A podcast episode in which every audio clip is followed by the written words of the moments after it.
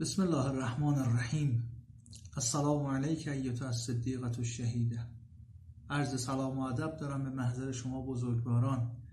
ایام شهادت حضرت فاطمه زهرا سلام الله علیها رو به محضر شما شیعیانان حضرت تسلیت و تعذیت عرض می‌کنم.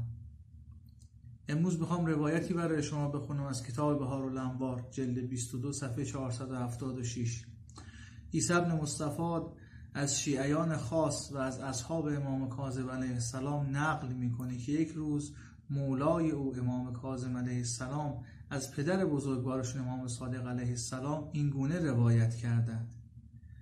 پیامبر اکرم صلوات الله علیه و آله در اواخر عمر شریفشون یک روز انصار رو فرا می‌خونن و خطابه ای رو برای اونها ایراد میفرمایند.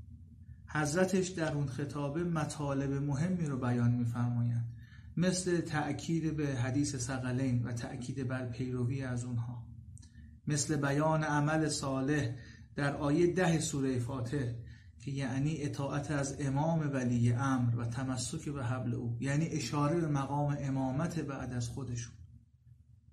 زمانی که حضرت فرمایشاتشون رو به پایان رسوندن نکته مهمی رو برای انصار و تمام کسانی که اونجا بودن بیان کردند. الا ان فاطمتو بابها بابی. مردم حواستون باشه. درب خانه فاطمه زهرا درب خانه منه و بیتها بیتی. و خانه فاطمه زهرا خانه من پیغمبر اکرمه. فمن حتکهو فقط حتک حجاب الله. حواستون باشه مردم هر کسی که حرمت خانه فاطمه زهرا رو نگه نداره حجاب خدا رو دریده. عیسی ابن مصطفی نقل می‌کنه زمانی که امام کاظم علیه السلام به این قسمت از خطابه پیغمبر اکرم رسیدند فبکا ابوالحسن طویلا حضرت گریه طولانی کردند. تا جایی که دیگه نتونستند فرمایششون رو ادامه بدن. بعد که مقدار حالشون بهتر شد امام کاظم علیه السلام سه بار فرمودن هتک والله حجاب الله. به خدا قسم حجاب خدا دریده شد.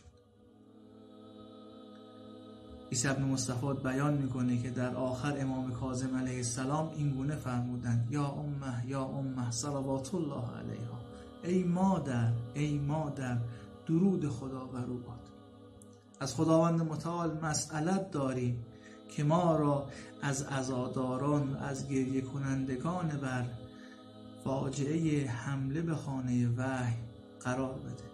پاینده باشید. اللهم صل على فاطمة وأبيها وبعلها